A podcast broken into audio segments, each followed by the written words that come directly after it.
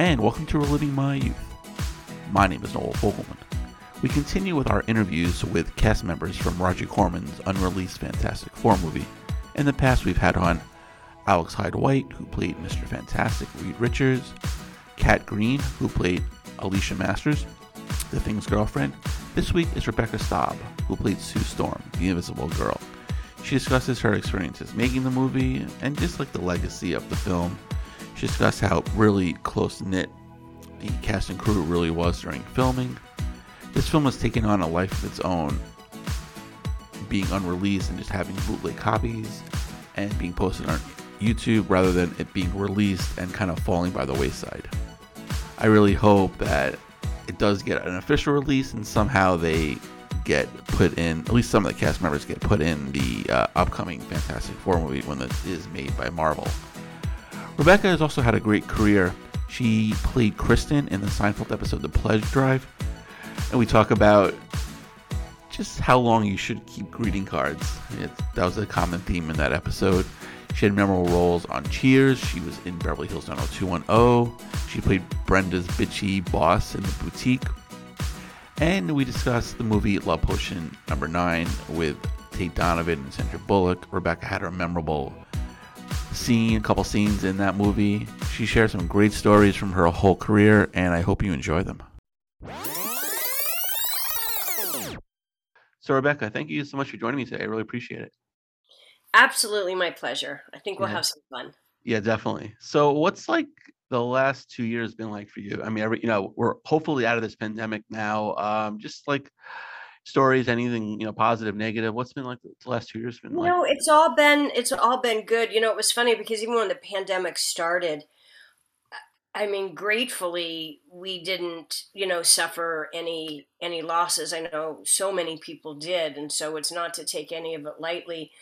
But there was an element of um, almost tranquility. You know, we really appreciated everything slowing down. Right.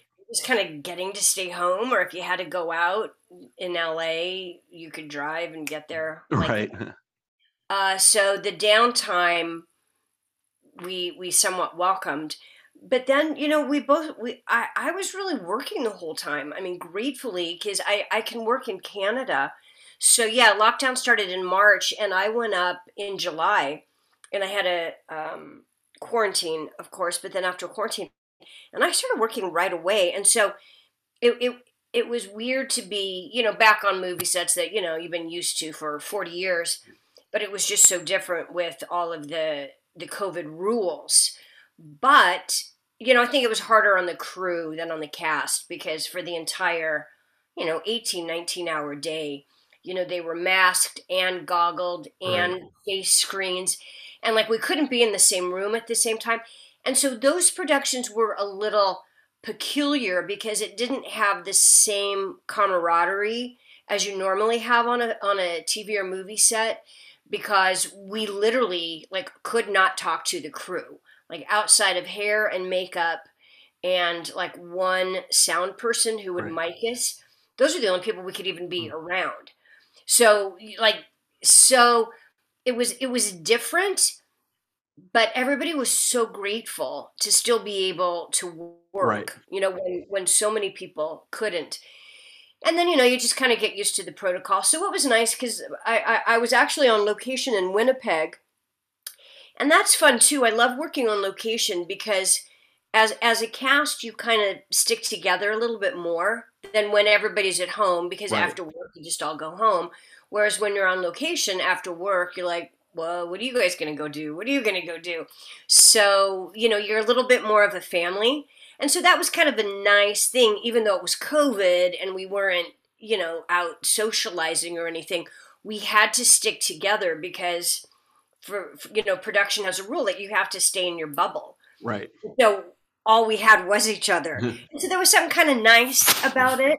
And uh, you know so i was in winnipeg for that movie and then right after that uh, i went back to vancouver and i was working on love hard Okay. uh, which is a movie that i did starring nina dobrev and jimmy o yang and james saito and uh, uh, several other really really really good actors and that film was it, it not only was it phenomenal to work on the end product reflected Mm.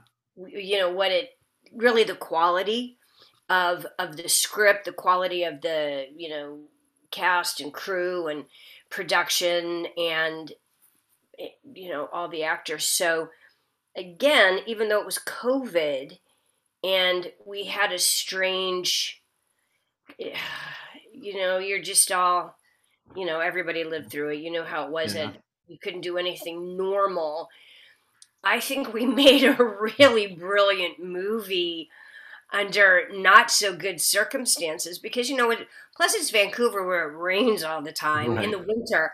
And so in addition to all the co- you know covid crap you've got like crappy rain. But it so it was you know you kind of go it was the best of times it was the worst of times.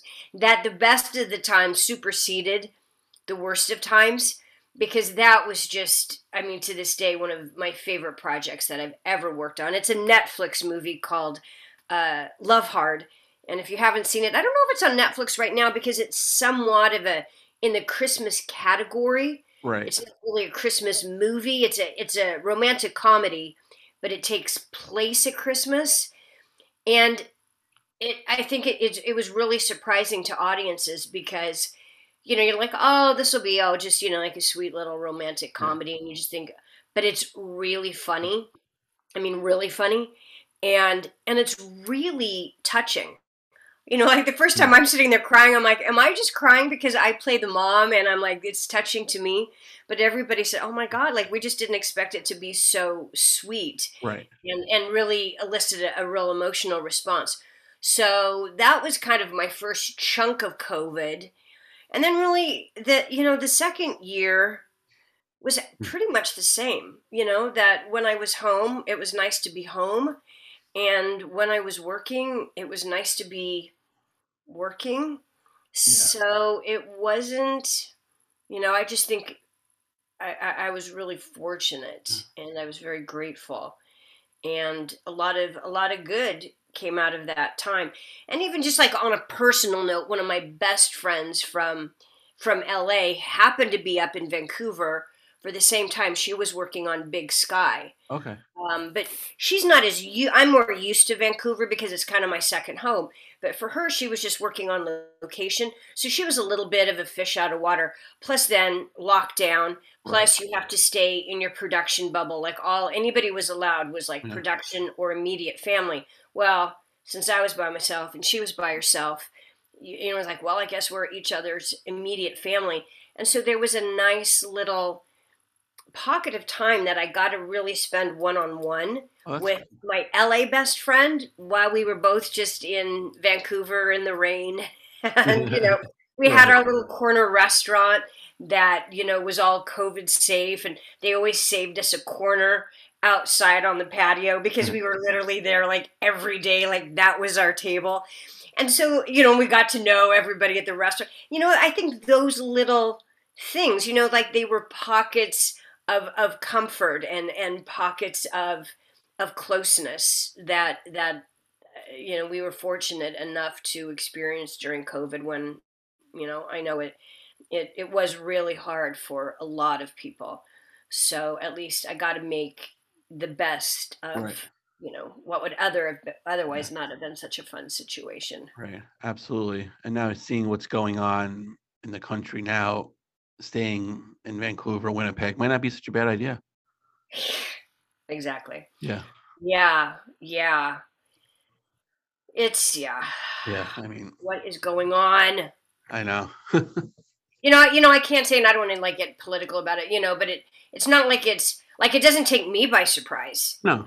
you know you just go back to a certain year i won't say what year and certain people had certain reactions and you know i, I, I saw the writing on the wall way back when because you knew what was possible and it's just happening and uh yeah, we'll we'll see where it continues or turns around. We'll see. Yeah.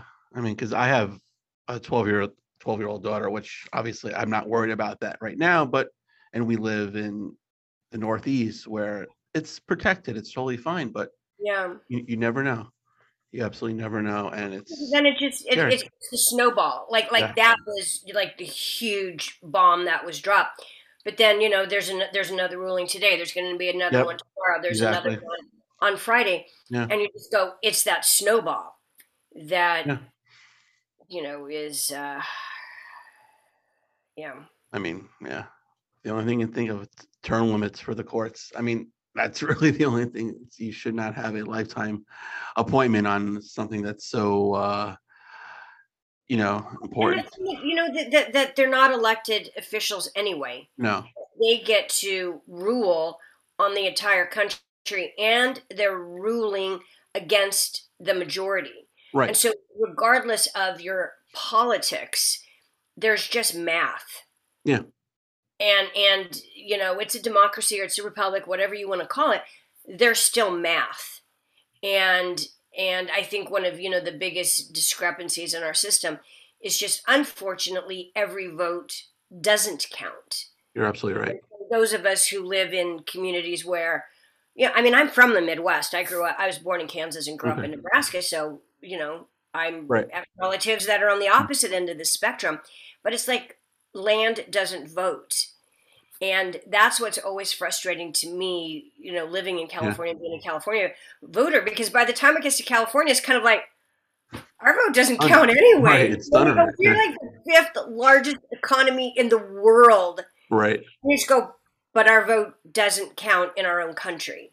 Yeah. You know, relatively by by the way it's all, it's all set up, and so, you know, if you're going to look at the silver lining of of what's happening now, is just go well. Then hopefully there will be some restructuring in. Hopefully. in- I mean, I mean, it has to, or you know, Yeah. I mean, I mean, then the I mean the other my my na- then the I, I can't even say the opposite, but it's like my neighbors across the street are Ukrainian.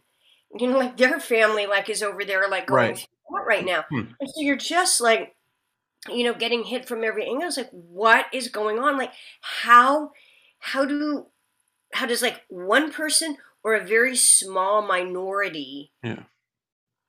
you know, construct these kinds of tragedies you know these ki- you know what's happening there and what's happening here it's it's because it's a very small voice that are making these huge things happen that are affecting millions of people's you know their lives right. and their futures and their children's futures Yeah.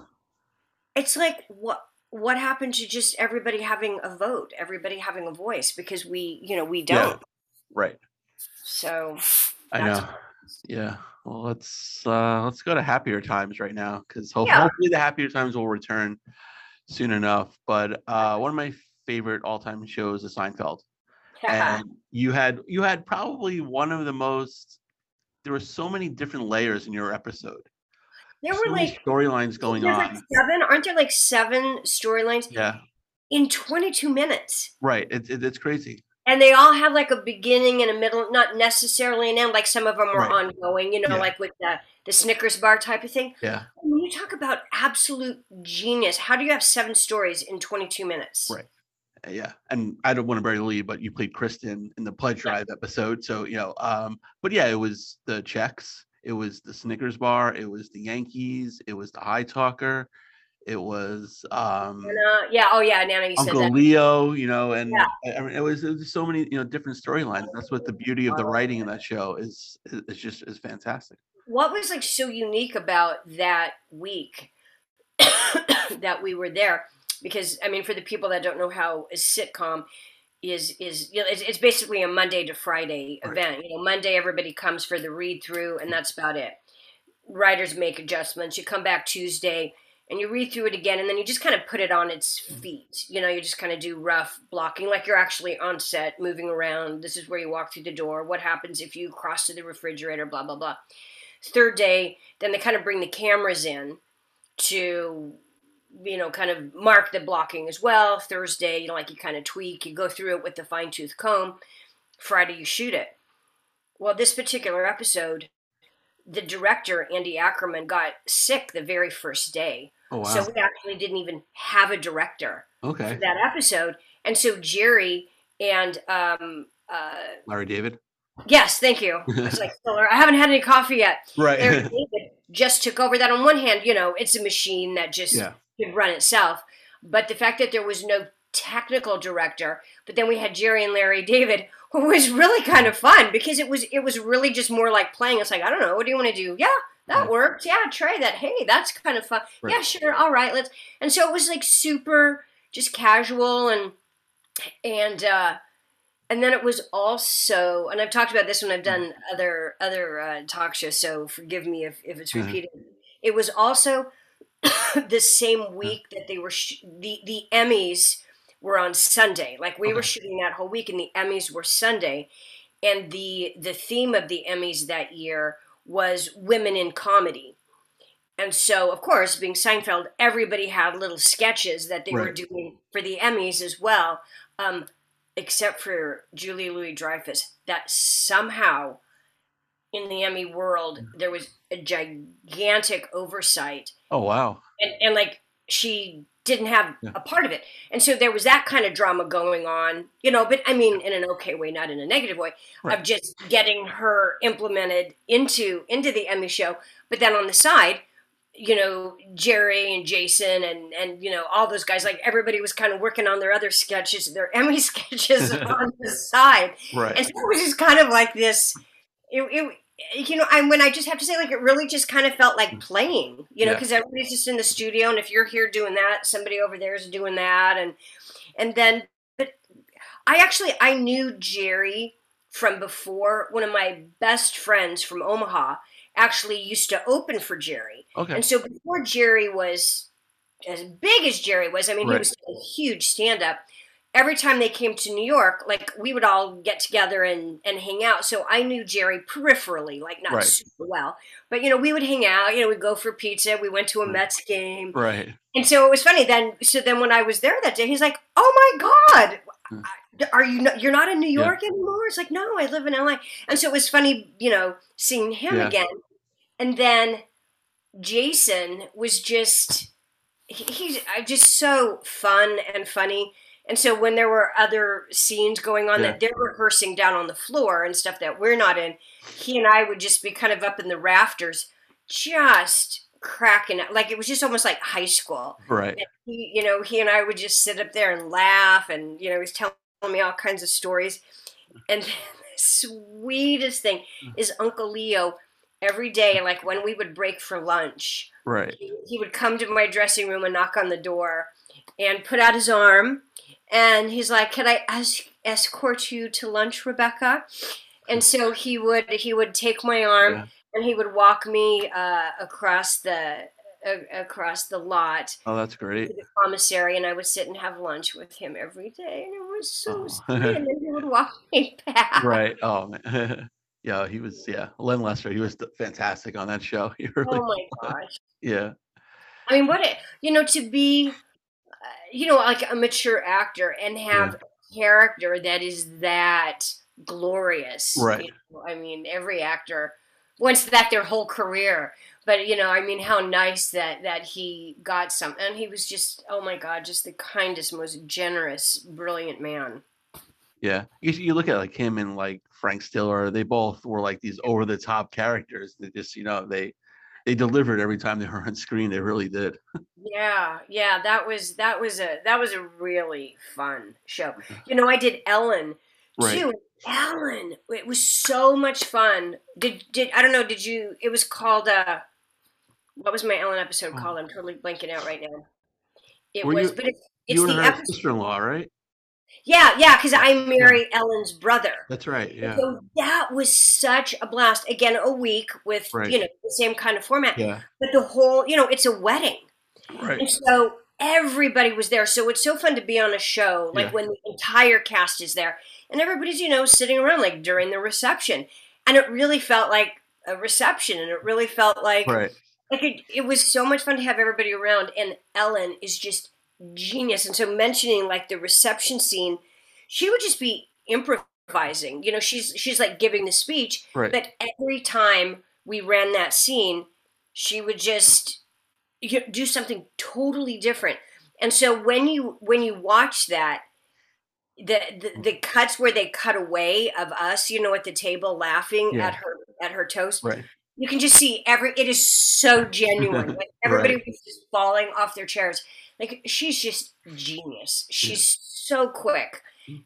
Uh, so so yeah, those two sitcoms were particularly fun. I mean, not only because of the people and Right.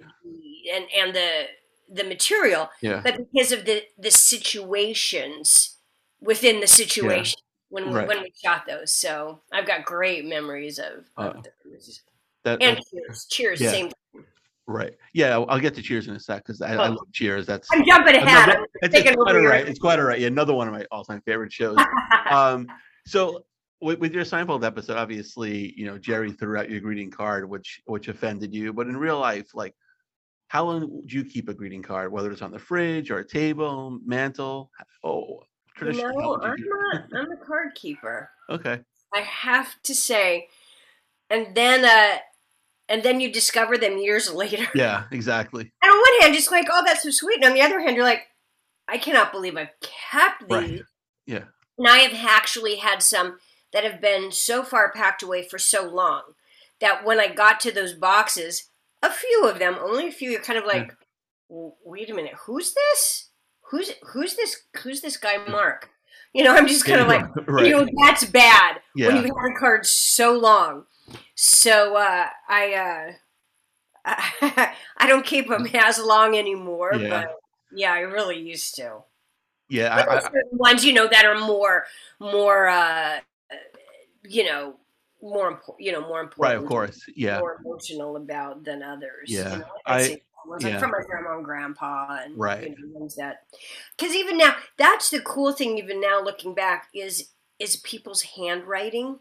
Like I love, like I could out of a thousand handwriting samples, I could pick out my grandma's handwriting. I Right. could pick out my dad's handwriting, and so that more than the card, it's that because even now that my dad's gone, you know, I'm so thankful that I say my dad had un oh my god the Hmm. most gorgeous handwriting, Right. really, and I don't there there's something very valuable to me and, and tender and emotional that whenever I see something with my dad's handwriting. So now I kind of I save the cards more for that. Yeah. I, I see now since everyone is just like texting or emailing, people don't write as much anymore. So it's just like I, I've always had the worst handwriting. So when, when I get a card from my wife, she's like, "Did you sign this? Who, who- who wrote this?" I can, you know, because it's it's it's terrible, but it's like it's true. No one no one writes anything anymore, Yeah. and you know it's it's sad. I'll still, you know, like there's certain times a year and certain occasions that I do still send cards. And it's so hmm. funny. My husband's always like, he's like, that's so sweet. He's like, nobody does that anymore. He's like, that's so sweet that you're sending a card. You know, and I'm like, well, it shouldn't be that unusual. It's like people should do Yeah. this, you know, that I was like, I didn't know I was doing something so uncommon, but Right. I agree. Yeah, it's, it's Yeah. cut down considerably. My goodness. You Yeah. know, I, I got my wife, I think, I forgot what year it was. We were uh, celebrating an anniversary. I repeated cards by mistake. So from like maybe our third anniversary to our sixth, I ended up getting the same card. And, you know, she called me out on it. I'm like, oh, shit. So I now I know where she keeps her cards. So I kind of like cycle through it maybe a month before. So I know exactly which ones I've got in the past. Because sometimes the stores still still stock the same cards after a while. So I got to make sure that I know, or at least write something different. That's you know, but it's a little bit of testimony that apparently whatever the card is saying is It's is meaningful. accurate. Yeah. You know, the fact that you would un, unknowingly pick the same card several times. I mean, obviously, it's, it's saying something that's Yeah. meaningful and applicable. So Right. It's a horrible thing. Yeah. What I should do is just like s- find the saying that I really like, take a picture of it and just write a note and just give it to her that way. And just maybe she'd appreciate it a little more than just signing my name to a card, you know, plagiarizing them, but not, you know, in, a- in a different type of way. Hallmark. Yeah. yeah. But you know, I mean, you can yeah, you can look up stuff online these days oh, too. Oh, absolutely. Yeah. Well, it's like, you know, a message for a four year old birthday. I mean, you Yeah. can get like, so specific. Right. And a lot of times, yeah, you don't steal them, but you go, oh yeah, oh that's sweet, or oh That's that's a, that's a more interesting way to Yeah. phrase that, or something. Right. You know, it's Yeah. not stealing because now there's the Right. internet. Right. So- which every- Steel's on there anyway. But yeah, the greeting card business is alive and well, and that's never going away. Yeah. yeah. We, okay, you mentioned Cheers, and I loved your episode too, which which was fantastic. You Get the free up uh, trip to Atlantic City, and you know the guys at the bar hear it, and Sammy swoops in, and uh, you know gets on your your uh, free trip. But um, how different was that show, the prep and everything, compared to say like Ellen and Seinfeld? You know, I mean, it was those guys. It was such uh, like automatic that the, I mean, every day I'm like, we're done. Like we like run through it. I'm like, Right. they're like, all right. I'm like, that's it. We're not going to do it again because they were so. It was just in their bones. Like they were pros. They knew what they were doing. They know what the end result was going to be. And even sometimes I'm like, oh, and not like, oh, they're not trying hard, Right. but you know, like being an, a young actress at the time, it's like, oh, you know, and then of course the night that we shoot, you know, then it's like, you know, four thousand percent perfect Right. spot on. Everybody's, you know, got Yeah. you know, because it's like there's no need to play it a, at a hundred percent four days. You know, they just Right, of hundred save percent for when the cameras roll because you know it was just. It, I mean that that show was just so easy because it's like, all right, you're done. It's like, well, okay. Then the next day you run through it once. All right, you're done. It was like, Yeah. wow, really? We're going home already? So they were just, it it was just Yeah. easy. I mean, there's Right. no other way to put it. But God, it was funny. You know that episode? You know who was cracking me up because that was the episode that Frasier and Lilith got married. Exactly. Frasier's uh, mom the- comes back. Yep. the woman playing the mother, and I don't even know this actress's name. Oh my god, she was genius. And there is a line from that show that I still use to this day that she says something. She goes, You couldn't be more wrong if your fanny was screwed on backwards. Right.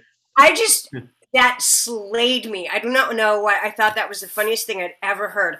So to this day, I'm constantly going, You couldn't be more wrong if your fanny was screwed on backwards. Right. I just I don't know why. That, Right. Yeah. She and she rattled Carla with that too. Carla didn't have any comebacks, so that was just like brilliant. Who you know she would just you know she was the smart ass of the bar until that episode. So that that was that was great. Oh, I got, I have to watch that again. You know, that's the funny thing because all of these were quite a while mm. ago, and so it's so funny.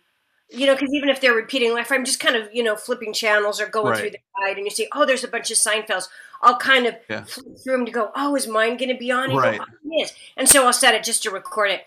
And it's so funny. So I'll sit with my husband and I'll say, oh, honey, look how young I was. I'm like, I wish you would have known me then. I'm like, oh, look how pretty I was. And he's so sweet. He's like, honey, Yeah. you're so pretty. But it is funny when you realize, or I guess when you forget, how much time has gone by. right. That I watch those and I'm like, I just, because it doesn't feel that long ago. It really doesn't. So much has happened since then, or you realize, yeah. So it's funny to go back and watch because they're, Yeah. just, they're time. It's time. It's a time capsule. Right. and you go, "Oh, I'm part of this time capsule." You know, because there's stuff that we do every day that you know we completely forget 35 years later. Yeah. And here's these these little nuggets of of time that'll never change. Yeah. Absolutely. And you had red hair in that episode. For the Sein, yes, Seinfeld episode, you did. Seinfeld, yeah, it was red. Yeah, I yeah, I was going through because you know, I mean, I'd always been blonde, and then it was funny for a while. Then because you know that's when I was like still a, a young actress. Yeah. and I wanted to be taken more seriously. So first, I dyed my hair dark. I dyed it Okay. really dark brown, but it just, you know, mm. like I think you know, I think like people see you away, and so then while it was still dark, then I cut it shorter. Right. So now it's short and dark, and I still worked. You know, I think with it short and dark, I did a. Uh, was it Walker Texas? No, I know I did. I think yeah, I did. I think I did a Walker Texas Ranger when it was. Oh, and I did. uh why am I just blanking out on the one? The one that Dick Van Dyke was on. Oh, uh, Diagnosis. Diagnosis. Yeah. Yeah. Yeah, yeah, yeah, yeah. So I did that, and then you know, then like my hair's not really dark, and so then Okay. it starts to Yeah. And then I was like, oh, I'll just dye it red now. so, but actually, I kept my hair red for a long time, you know, because red's kind of, as an actress, as a redhead, you kind of you qualify for more in a way because a you're a redhead yeah. B, it's kind of like you're a blonde, but you're not really a blonde. That if I if they need a blonde, but you're a red, it's like well, it's still Close kind enough. of close. And if they really need a brunette, but you're not brunette, it's like well, Yeah. she's not blonde. Right. And so it was. It was red was like a happy medium, like for a long time. But uh, I mean, anybody who's not a natural redhead knows that red is very. It's hard to maintain. It, especially my hair just always wants to go back to blonde. My hair Right. wants to be blonde. My hair just fades all the time. So, you know, I get just tired of maintaining it, and then I go back to blonde, and then whatever. It was a chunk of years ago. I went back to red again, and Yeah. then I think I'm done. I don't think Right. I'll, you know, I'll do red like if I need to for a role. a role. Right. But uh, you know, yeah, because I was on a series. Uh, this live shot, and my hair was my hair was red for that whole series. Right. You know, so Yeah. Um, and speaking of Seinfeld, we lost recently one of the the best uh, guest stars in that show's history, Philip Baker Hall, and you worked with him in a House on a Hill. Um, what was he like, and just working with him? he's he was just exactly like you would think he was. That Right. he was very. Um, I'm gonna have to say, kind of a man of few words. Um, you know, serious, professional, uh, cerebral, uh, disciplined. Right. So uh, yeah, it was it was it was really neat working with him. I mean, I just uh, there there's a scene in that movie where because he played he's an architect and he's Right. designing my house and he provides a model and then I proceed to kind of remodel Yeah. his model. And it's a really long scene where I'm just like blah blah blah blah blah. I mean I've got dialogue up one side and down the other is it. And I remember when when we shot it, it just blew everybody away because like I did like the entire scene in one take and the director's like, "Okay, hold on. I'm just going to make a couple of hmm. camera adjustments because I'm going to Yeah. keep this scene as one take. I'm not I'm not going to do any cuts at all." Right. And so he kind of rearranged some, you know, just camera stuff so that he could capture everything. And we did it one more time straight through and it was like, "All right, moving on." Right. And that never happens in Philip Baker Hall. Like, Yeah. It made me feel so good that he was so, y- you know, I have to say, you know, like impressed right. with this young actress just to go, wow. So it it made me feel very very credible and uh, trusted. Right. You know, because when you're working with someone of his caliber, you you have to be at the top of your game. Um, and and it made me he he he gave me the ability to feel confident. And he allowed me to feel like a peer you know instead of being more dominant or dismissing me. Right. so I remember in that scene in particular, he he, he was very generous, so that you know it, it just kind of gave me the. I mean, he empowered me just to really completely take charge of a scene as as the character did, Right. and as an actress in his presence, he. Uh, y- you know, and you don't always get that that dynamic so I just he, he was he was just such a wonderful man. He wa- he was a really you know it's just it's funny when um you know some of the these characters that just are actors that have so much gravity like uh, like Peter Falk. Right. Same same kind of thing I, I worked on in Columbo. Again, I don't mean to be jumping ahead. Oh no, it's totally fine. Yeah. But uh, Peter Falk and I worked together on Columbo, and you know, like he's like somebody like you grow up watching. You go, Yeah. And so it's those kind. When I work with actors that I watched at home as a kid, you know, Right. on my parents' TV. Then sometimes you're just like, ah, like you kind of revert, like inside, Yeah. you're just really like a nine year old going, Right. Peter Falk, I'm working with Columbo. and uh, he was, it was the same kind of thing. He's so, he's so meticulous. And, and you would think, you would think this guy could play that character with both hands tied behind his back. Like, here's a guy who could come in and do one take and leave. right. He was such a consummate actor that he would, you know, apart from everyone else, like we would either, you know, just rehearse or talk through it, then on his own, he would walk through and walk through and walk through, or if you're sitting at a table, like he would sit down and get up and sit down and, and just work all the teeny tiny movements and focus and you know i'll pick up the paper that he would pick up the paper 17 times mm-hmm. like just until he got it Right. exactly right. And so all of the things that just look wow whatever he walked in the room he sat down he picked up the paper. Yeah. you know you're just like no big deal. And you go it was every it it, it was so calculated and and for a purpose it was reasonable. And and i just always remember standing back and watching him and it was the best master class and so it's it's in that same caliber like philip baker hall and and peter falk and and certain actors. Oh i worked with judy davis Okay. again one time. And it is it's like at least i i feel like at least i had the sense you know even though you're young and Yeah. little, you know starstruck and overwhelmed at least i had the sense to watch them you know from even far and and and go take note of this and take note of that.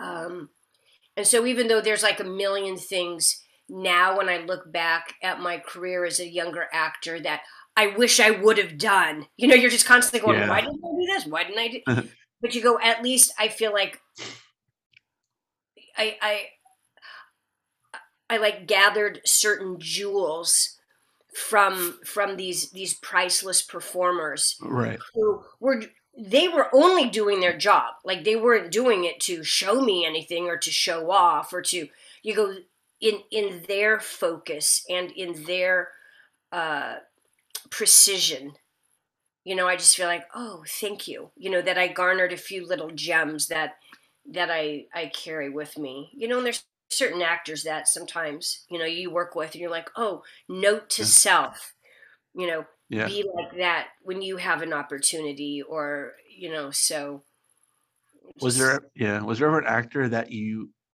you know, I don't know, maybe like a younger actor that really, really impressed you, like you didn't think much of going in? Or I, I didn't say that, maybe no expectations, and then really like, you know, surprised you. yeah you know it, there is and it was funny it was the next person i was going to mention because it wasn't it was more on a personal level was connie sellecca Okay. I worked with Connie Sellecca on it was a Glenn Larson production called P.S. I Love You. Uh, it was her and Greg Evigan, and we shot it in in Palm Springs. And again, you know, early in my acting career, and it wasn't anything that she did. I mean, her acting, you know, of course, I didn't really have scenes with her, so I wasn't really with her on set, but it was how how she just was as a person around the rest of the cast and the crew and even the catering.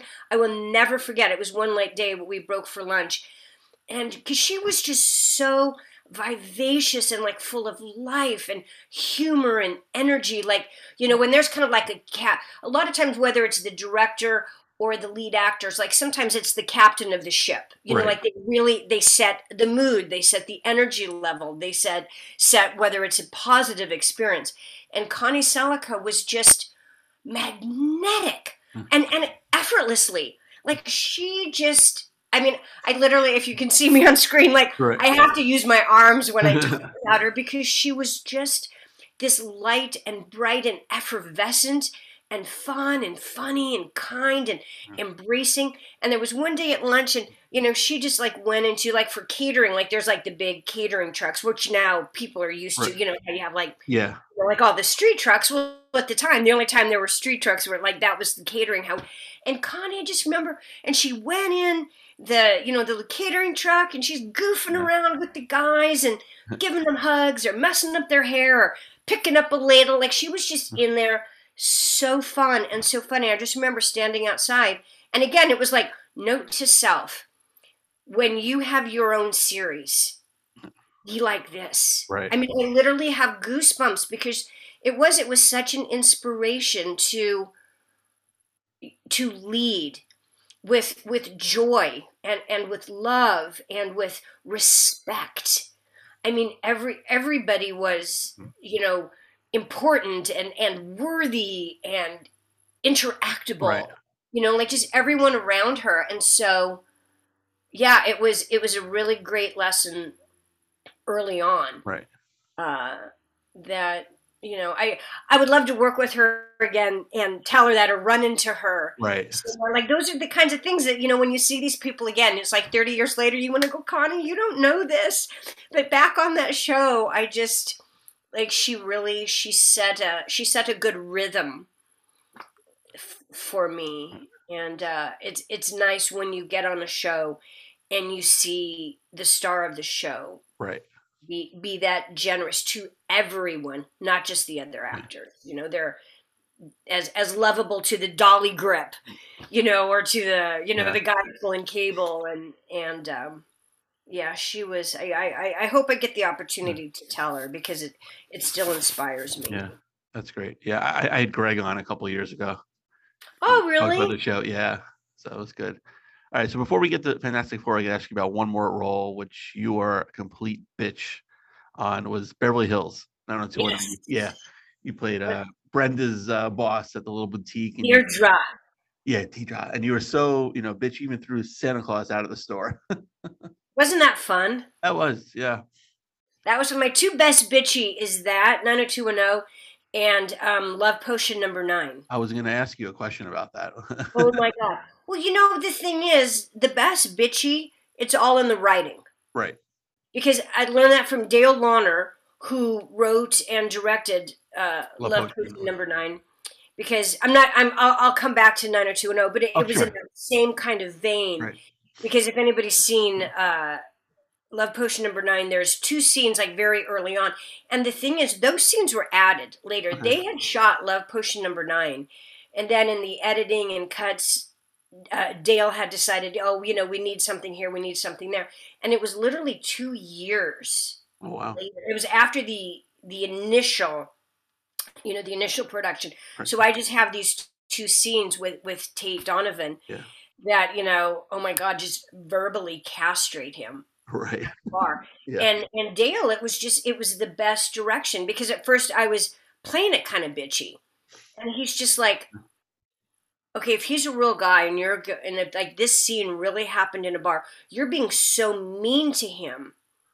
He he would walk away. He would leave. Like who's Yeah. going to sit and take that just from you? all. Right. But he said it's that whole, you know, draw 'em in with honey. He said just let mm. the words do the heavy lifting. He said, you know, the words are evil enough. Now say these evil words Right. as nicely as you can. And like that's really that's the key to playing like the ice queen bitch. Is Right. just to say the evil stuff as nicely as you can. Because then people are kind of frozen, you know, because you're kind of like, did she just say what I thought she said? Yeah. But then you do it with such kindness, Mm. or you know, and so uh, so I learned a lot from Dale with that and that Yeah. that performance. That I mean, that Yeah. movie, those scenes. That is the I am still recognized for that. I mean, what year? I mean, what was that? Like nineteen 90, 91 maybe? 91 I, I mean i was literally somewhere the other day and it was so funny it was like a young gal like i Yeah. don't know i was at some restaurant and, or a party or something and this gal she's like oh my god i can't believe it's you that's my favorite movie and you know like when people kind of do the Yeah. dialogue and i'm like how do you recognize me like Right. now after all these Yeah. She's, oh i recognize you anymore i love that part so much Right. and that movie, actually, I went to see in a movie theater, and I sat in the very back, like you know, because it's just fun, Yeah. like watch to. right. The reaction. It was hilarious because the audience is like, "Rah!" they just hated my character. I'm like, yes, Right. My work here is done. Perfect. Thank you very much. And so, yeah, 90210 is that same kind of way that, you know, that my character Deidre was just such a bitch. Yeah.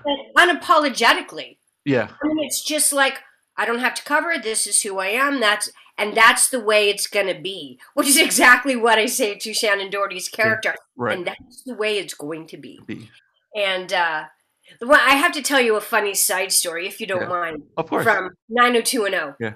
Because that's always the stuff that's more fun. Okay, so 90210, I did two episodes. I was Right. like the same character. I'm, I'm her boss, and I'm just, I'm Yeah. so evil. And uh, but when I was working, I mean, all my scenes were it, it was with all the girls. Like I didn't, Right. I didn't work with Jason Priestley or um, Luke Perry at all. But you know, again, you break for lunch. Everybody goes Yeah. to lunch at the same time if they're around. And so, really, Jason and and and Luke I'd met, but just at lunch, and you know, sat next to them. Okay, so that again, what year was that? What that was That was probably this 91, 92 same, probably. same Yeah. kind of thing. So how many years ago? Don't do the math. Just realize it was a lot of years ago. right. so I'm at this little grocery store down the street there, like where there's a butcher section where like Okay. I get like the dog food at Yeah. the butcher. So I'm at the butcher. I was just back from the gym, so I have you know like my hair in a ponytail, Yeah. you know, gym clothes on, whatever, standing there in line at the butcher. There's a guy Mm-hmm. behind me, and uh, you know, order my stuff, and I get a bag of dog food, and he has Yeah. his dog with him, um, because we're we rescue dogs, and so you know, I know a lot about dogs. You know, you learn a lot just by osmosis through all Yeah. the rescuing. And so as I get my dog food, this guy behind me is like, "Oh, I didn't know that they have dog food here," and I'm like, "Oh yeah, well, blah blah blah blah blah." And this is why you know raw dog food is is good for your dog's system. Oh, is this your dog? Oh, hello, whatever the dog's name was, Lucy. Hello, how are you?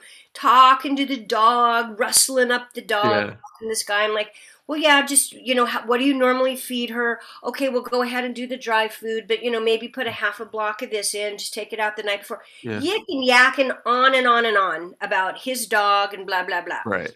And then finally, you know, I'm like, so then I'm like, all right, nice talking to you, and I walk away, Yeah. and he, he's he's like, all right, bye, Rebecca. And I'm like, stop dead. And this is when like I turn into like the painfully shy seven year old that Right. I always was. Like Yeah. I couldn't really talk to people until I was in high school. I was the shyest child you've ever met in your life. And so then part of me, it's like fight or flight. I'm like, Yeah. how does this guy know my name? Yeah. And so part of me's like, just go to the car, just go to the car. Yeah. And the other part, I kind of turn around and I'm like, how do you know my name? Mm-hmm. Yeah. And he just kind of like looks down and he's like, "Oh, we we worked together once." And I was like, "Oh." And I said, "What did we work on?" Yeah. And he said, "Oh, it was just a TV show." And so I'm sitting there and I am face to face like looking at this guy Right. and I'm thinking, "Oh, you know, he was, you know, like a grip or maybe Yeah. he was a driver." And I'm, you know, you're kind of like rolodexing in your brain and I'm like, right. just oh well that's oh that's so sweet that he remembered my name and so again part of me's like just leave and the other part and i'm like i'm like well what's what was the name of the show Yeah. what did we work on Right. and he was like oh there used to be this show called 90210 and i just look at him I'm like Yeah. oh my god it was luke perry Oh wow. I had been standing there in the butcher talking to Luke Perry for like 15 minutes right. I didn't even know. I am such a dork. Like he's just kind of out of context and Yeah. you know, whatever. He's got you know a beard and a hat Yeah. on too, and you know it's just like he's just a guy at the butcher, Right. right? And as soon as I realize it's Luke Perry, Yeah. then I really turn into like this total seven year old dork, and I just kind of stare at him and I go, "Okay, goodbye." And like I ran out to my car, and I'm like, "What is wrong with me?" Because all of a sudden, like I am like, and then I'm in the car, and like I Right. call my husband, I'm literally crying. I'm like, "Oh my god!" I like, I'm so. I just can't believe how dorky I am. Like it was Luke Perry, and then as soon as I realized it was him, I was so embarrassed. My husband's like, he's like, "Go back in and talk to him. What is wrong Yeah. with you?" And I'm like, "Well, because now I'm all embarrassed." I am. He's like, "Are you crying?" He's like, "Go talk to him." I'm like, "I know, but now I feel so stupid." And it was just, and like again, Yeah. I was just like, "What is wrong with me? Like, why didn't I'd been talking to him, but like Yeah. there's a part of me that still gets starstruck. But more importantly, how did A he recognize me Yeah. and B remember my name Wow. from that long ago? Right. From that long ago. And so then from that moment on, I, I tried like crazy to find him because then I wanted to go. I was so So like it's a funny, right. funny story. I'm like when I see him again, Yeah. that is going to be the funniest story. Yeah. And so uh, I'd even like I'm like go online. It's like God, does he have a fan club? And you know, Yeah. I maybe they can get a hold of him because like he wasn't on Twitter or Instagram or Right. anything like that. I could or you know I could send a message, Yeah. but I'm sure he's getting a million messages. He's not going to read mine. And even a friend of mine because he was he was on Riverdale at the time. Right. So a friend of mine is on Riverdale. I'm like, next time you're there, can you find him and tell him? And she she's like, well, I'm I'm really never like our storylines never cross. Like I'm like, could you write him a note and leave it in a str-? I was like Yeah. doing anything to try to please tell him I'm so embarrassed, but it's Yeah. still funny and you know. And Yeah. then sadly, Yeah. it was too late. You Oh. know, so it's like I never got to tell Luke Perry how embarrassed I was or how because I'm just like when we meet again, this is going to be the funniest Funniest story, right. Because I literally like ran out of the store. I was like, why did I do that? I don't know. I'm just, but I just, you. But that shows what kind of a guy he is. Yeah. That he remembered my name thirty odd years later. You know, I was like so impressed. Like he, he was really an incredible guy. Yeah. But anyway, Such a just a funny story with Yeah. Yeah. a, an ending different that you know we would have, you know, anybody. Absolutely. Yeah. Absolutely. All right. Uh, we got to transition get Fantastic Four now. But- okay. Yeah. So like uh, this is the third of a series I'm doing, you know, with with the cast, and um, so what was like the audition process? Was it pretty much standard? What did you know going in to the? I didn't know much, you know. I mean, I knew it was a comic book. You know, that was way before there was the internet, so you Right. couldn't look anything up. You had to go to a. I went to a comic book store, and uh, because first, just on the breakdown, like when there's auditions, Yeah. you know, there's just a thing that goes around like to all the agents, and it basically says, Right. you know, female, age, blah blah blah. You know, and it kind of Yeah. describes the character. And so I'm like, well, okay, sounds like me, you know, right description. Yeah. And uh, went to a comic book store, so I'm like, oh, okay. I'm like, oh, oh, wow, she looks like me, you know. So I'm like, Yeah. Okay, I'm I'm a little ahead of the game here. This is good. And so all I really did, you know, because they have their little suits on that I wore, you know, basically, you know, like a leotardy type of Yeah. outfit that I had, you know, like you know, tight what would be yoga pants these days. That no, really, never really, you know, but Right. and then and like a tight little black turtleneck. So it was just kind of, you know, kind of like a cat suit. It was it was very, uh, you know, uh, from the Avengers, the old Avengers, where Right. uh, Right. Right. Yeah. uh, so yeah, I just wore that black, like super tight turtleneck and like tight bottoms, and uh, and did the audition. And then I remember specifically when I when I was done with the audition, uh, Oley, the director, he he said he said thank thank you for dressing the part.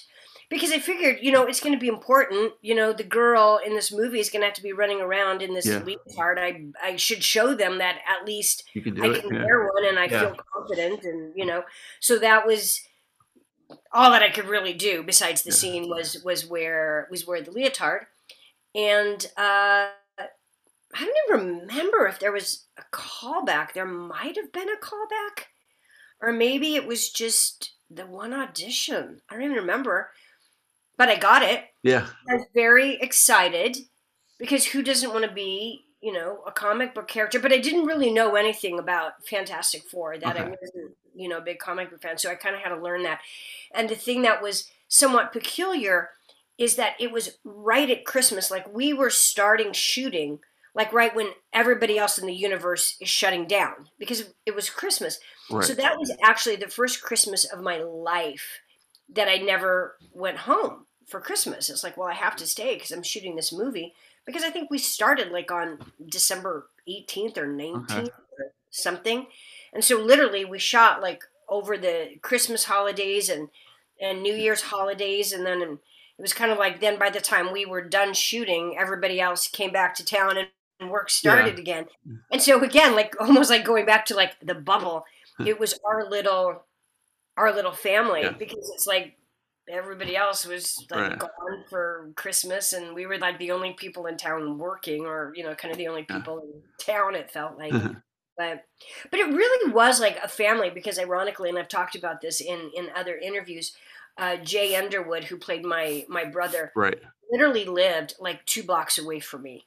It was like because there was one day, it's like, it's like, where do you? It was like you, like he lived two blocks away, and so we started. You know, if our if our call times were similar, yeah, carpool, right? Pick me up. Yeah. So he and I would just like drive to work together, hmm. and he physically looks and acts so yeah. much like my real live brother, right? That it was like there was like no acting involved. It was like oh, my little brother, and then Carl, who was the he was actually the stunt man that was inside of right. the suit, was my neighbor as well. Oh, like that's funny. Two blocks in the other direction. Right. The fact that you're in Los Angeles and three of the cast members, yeah. members all live like within a two block radius. Yeah. It's got to be one of you know pr- pretty rare. Right. You know, it was the the the nature of that movie and and kind of just I don't know who we all were as people, not just us four, but yeah.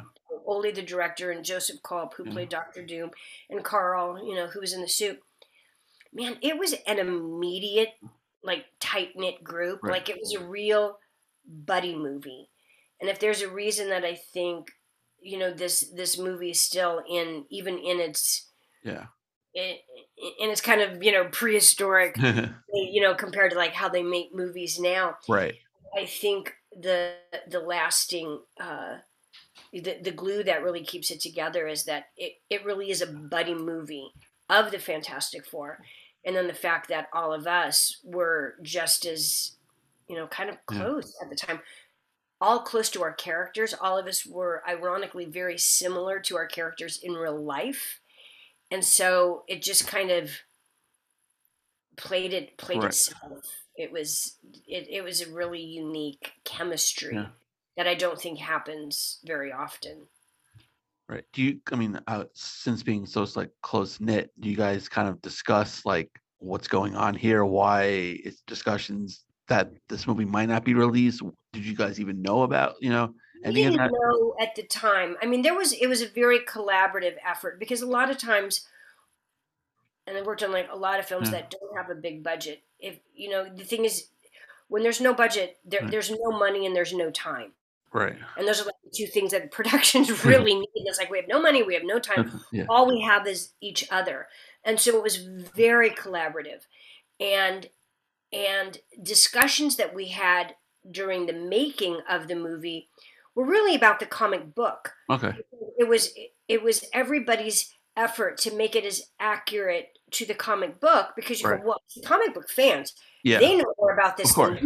Yeah. Like we can't fool them. Right you know this is our audience and and there was a you know a dedication and an honor you go we have to do it like this and part of the timelessness of it too is even the look of the film is a little timeless in the sense that we really tried to make it look like the comic book which came out like in the early 60s and yeah. so part of the budget just you know made right. it look like that yeah. but it, it it was intentional and so most of the discussions at the time were about accuracy of you know the situation of the book yeah. because obviously some things had to change for the movie that yeah. were in the book uh, but at the time no we we didn't know at all right and anything the most one of the most exciting parts about doing it is like well we'll do this again i mean there will have to be sequels because right our whole movie is really just the setup. Setup, exactly. Our whole movie is, you know, they're real people who have to learn how to become superheroes. Like we right. kind of deal with these, you know, phenomenal yeah. you know, powers that we have, and how do we use them, and how do we acquire them. And so it's really not until the very end of the movie that we're like, "Whoa, hey, we're superheroes. We yeah. can do this stuff." And so it's, it was kind of like the launching pad. And so that was for me personally, the excitement is like, we'll get to do Hmm. more. And hopefully the next time we'll have more money. And Right. then we do this and then we can do that. And maybe there'll be an animated version and then we can do the voices. Yeah. And so it was all, you know, everybody was all in. Like there was there was no reason to worry. Yeah. And since there was no budget, everybody was like, "We've got to make this as as good Hmm. as we can." You go, "Yeah, it's it's ultra low budget. There's no doubt about it. There's stuff that we can't change, but whatever we can make as best as possible, it's up to us because that's all we have, and this has to be really good with the limited resources that we have." And they were really limited because even you know these the, the sets weren't even sets made for this movie. They were sets from other. Concorde, you know, other Roger Yeah. Corman movies that happened to be, you know, set up in this. And and it was even it was condemned. I mean, this this studio that we were at, we weren't even supposed to be at. You know, it wasn't even probably legal to be shooting in there. And there were oh my god, like cockroaches and rats. Yeah. Like we didn't even have dressing rooms. Like it was. I mean, it was like, hey, here's Yeah. a here's a barn. Let's hurry up and make this Yeah. movie before they demolish it. And they literally knocked that studio down. I think you know as soon as we were done. So it was there was there was no no cushion for anything. So it was really like all we had was each other. But I think that's what bonded us. Mm. And you know, we'd even gone. Um, Alex and, and Michael had, you know, made arrangements like at Comic Con and Mm. Right. had made different public appearances for us. And it was like huge response that, you know, you're just kind of like, I don't know, will anybody know? Will anybody care? And the fact that the fans were on this like glue off the top. And we're like, Yeah. Oh my God, this is going to be better than we even thought because, oh, you know, they are really excited and, Yeah. you know, and, and it was, and it felt good for us as actors to talk to the fans reassuring them it's like no you're you're gonna be happy you know it's like yeah we made sh- like we took care of you guys in in our ver- you Yeah. know because it was kind of unthinkable you go well why wouldn't somebody do it accurately why why would you do a, a comic book and then change everything. You know like it was so innocent but i think that's why it's still viable. Right. because all of the other versions it's like let's make it bigger let's make it this let's change that. And they deviated from what the fantastic you go Yeah. you guys lost everything. And so that's what i love about ours that you go my god could you imagine if we had had a budget? Like if we had had money and and time and you know special effects Yeah. I mean, how do you like on a million dollars make a special effects movie? You Yeah. can't even make a commercial. Right. I mean, at the time you couldn't make a commercial for a million dollars, and like we're making a movie that needed a lot of Effects. Yeah. X. So you know, you just kind of go, well, the heart's just going to have to carry it through. We're just going to do, And it did. and it, It did. really did. Yeah. So if there's another, you know, I don't know. There's there's always talk that there's Yeah. going to be another one, you know, and I hope um, I'm putting it out there in the universe that when there is another one, Yeah. that we get to be part of it somehow, which I think will be a great so. nod Yeah. to the fans because all the real fans know us Yeah. and they know that like our version which was their version you know really got Yeah. kind of shortchanged and so i think that it would be it, it would be very noticeable i think that it would be really nice if the next production of this incorporated us somehow you know so. appropriately for whoever we could be i could still be johnny and sue's mom i could Right. um, and it'd be funny. And the people that know, you know, it's always nice to have kind of, you know, those inside jokes. And everybody's a really good actor. You know, I mean, Michael, oh my God, like he would be like so great as one of the bad guys this Oh. time. And how funny, you know, that, that you have his character in a later incarnation being, you know, one of, or maybe he could be one of the good guys, you know? But it's, it would just be so, there's parts that we would all just fit in so perfectly, you know, and Joseph and and Jay and yeah, you know, there it's we're Yeah. such a great group. You know, you have to say if if it's a movie that you know got shelved, blah blah blah, it it's had more of a life because, Because of of it. that, Like, right. It's actually it's it's it's been like this underground fuel that maybe if it got released, you go, it would have been Yeah. one and done, and you know, thirty years later, we all wouldn't be together, you know, still laughing about it. But it's nice because it still brings you know Right. us together, and, and you know sometimes you know just but it is funny because now whenever any of us read any kind of article there's something on the internet about so Yeah. you know it's like there, there's like always like like the group email send like I'm to sure. all- like oh here's another story here's another this and so uh uh, it'll be fun when we can all get together again Yeah. because we're the Fantastic Four. You yeah, you are absolutely. And you know, besides your movie, they still haven't done it right. So Yeah. let's let's fingers crossed that they will and they'll, you know, invite you guys to do it. Did you take anything from the set? You do you have your costume or anything like that or no? No, no. What I do have somewhere, which is the biggest, I think, treasure of all. Again, that was back in '92, and video cam like home video Yeah. camera had just come out, and since this was Christmas, that's what I got for Christmas was my video camera. Right. because normally I'm always taking pictures, and it was way before you know Instagram and all that kind of stuff. But since I had my video camera, I took a lot of behind the scenes. Like I love all the making of and you know whatever shooting craft services, Yeah. or, and so there is film that, but it's packed away because years ago. I moved and everything from that house went like into long-term storage, like Indiana Jones kind of storage, Yeah. where you, they put it in a big crate and it's right. It's in gone. some warehouse God knows where. And so all of that is in a box somewhere. And so even when they were doing Doomed, they're like, "Oh, do you have pictures?" I'm like, "No, I don't have any pictures because I took all this videotape." They're like, "Oh my god, Mhm. do you have the videotape?" I'm like, "I do, but somewhere." And even in this storage, it's the kind of storage that you have to pay them Okay. to go in to get stuff because it's storage. It's just stored away, and then Yeah. you get it out when you want it out. And so even those guys were like, "Well, how much would it cost to go in there and get it?" I'm like, "Oh my god, it's going to be like a needle in a haystack mm. because it's like everything that I had in this house, and I'll have to Right.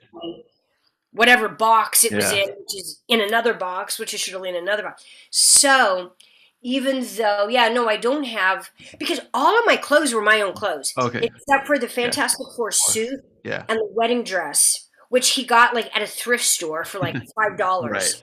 and kind of sewed it all back together Yeah. to make it fit. Everything else that I wore were my, my own clothes, so I I don't even know if I even have those anywhere. But Yeah. I guess if I have them, Right. I guess they're oh I should go. But you know those would be in that same long ago oh, storage because storage. now they might be worth something. That Yeah. oh this is Sue Storm dress. But one of these days, when I get into that storage, I'm going to get that videotape, and it's going to mm-hmm. have to be, you know, converted to whatever digital somebody can make out of it. Please, I hope the technology will still exist by the time. But that is going to be an absolute treasure. That'd be great to watch. Yeah. See, I'm like that really excites me because Yeah. I'm like, what, you know? But it really is a treasure chest because you go, I don't, I don't know what's what's on the Yeah. tape. I mean, it was just stuff that we shot, like either us goofing around or maybe Yeah. I got other scenes being made. I mean, I, I don't even know. But that is going to be. So I need to find that uh, and use that to bribe the next producers into letting me be in the next movie. It's Yeah. like, you're in a movie, I'll let you Hope use so. the Yeah, exactly. Yeah. Great So- extras on the DVD. Yeah, because yeah, Alex has one of the he has one of the heads that uh, Okay. you know one of the thing yeah. head. Joseph has some stuff. He has some of Doom's stuff. Yeah, but no, Uh-huh. I don't have anything. Oh, that's too bad. Yeah, exactly. But I this was fantastic, Rebecca. I really appreciate your time today. But I'm gonna leave you with one question. Um, did you ever figure out how to synthesize a methylated alkaloid?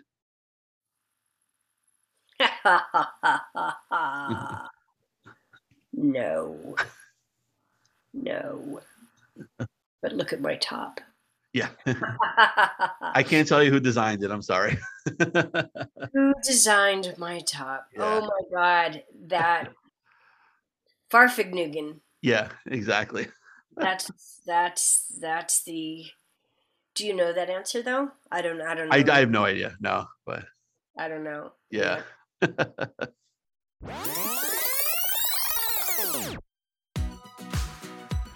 And a special thanks to Rebecca for joining me today. You can follow her on Twitter at Rebecca Staab1. And if you have a guest suggestion, you can hit me up on Twitter at the first Nolan19 or like the page Living My Youth on Facebook. Go to iTunes, check out all the past episodes we've had. While you're there, please rate and review the show. Don't have iTunes? Not a problem. Shows on SoundCloud, Spotify, Podbean, Amazon Music, basically where we can find a podcast. We'll continue with interviews with cast members from Roger Corman's unreleased Fantastic Four movie in the near future. Stay safe, everybody, and we'll see you next week.